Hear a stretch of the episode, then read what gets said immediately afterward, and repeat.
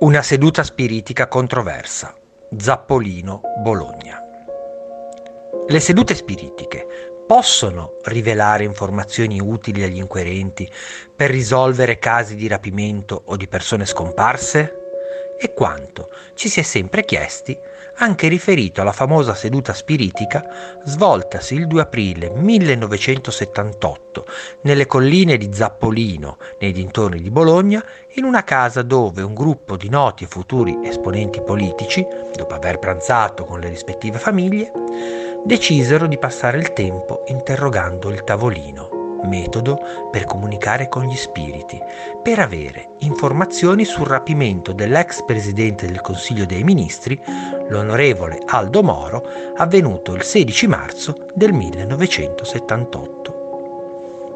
Erano cinque o forse più persone riunite attorno ad un massiccio tavolo rotondo da cucina di campagna, sul quale era stato posto un tabellone dove erano disegnate le lettere dall'alfabeto le scritte sì e no, oltre che i numeri dall'1 al 9 compreso lo 0. Il tabellone, meglio conosciuto come tavola spiritica Wi-Ya, che deriva dall'unione delle parole francese e tedesco corrispondente all'italiano sì, fu utilizzato dagli improvvisati medium al fine di comunicare con le entità che si presentarono. Nello specifico si sarebbero manifestati i fondatori della democrazia cristiana Don Sturzo e La Pira. Nel corso della seduta, il bicchierino posto sul tabellone correva veloce, senza che nessuno dei presenti potesse aver esercitato una pressione al fine di manipolare la seduta, dichiarò uno dei presenti in seguito alla commissione parlamentare d'inchiesta sul terrorismo. Tra le varie risposte ottenute dalla composizione delle lettere comparvero i nomi di Viterbo, Bolsena e Gradoli. Quest'ultimo luogo sconosciuto è presente. Al termine dell'esperimento medianico, uno dei presenti, che si sarebbe dovuto recare a Roma nei giorni successivi, si prese l'incarico di comunicare ai vertici della democrazia cristiana il risultato di tale inusuale convegno.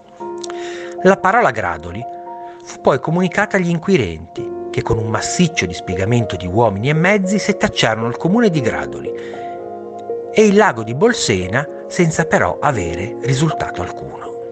La task force tralasciò invece di recarsi in via Gradoli a Roma, in quanto a loro dire nella capitale non esisteva una strada che avesse un simile nome, nonostante la vedova di Moro avesse trovato la via nello stradario capitolino. Sebbene molti credano alla veridicità di tale comunicazione spiritica, per altri il pretesto della seduta fu un espediente per celare invece delle fonti terrene, che nulla avevano a che vedere con quelle ultraterrene.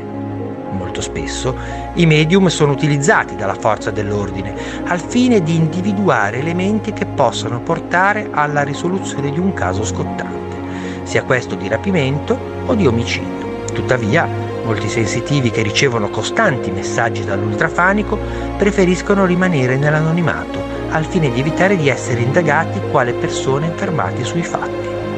Questo perché la giustizia si basa su elementi razionali concreti, non contemplando una soffiata proveniente dall'aldilà.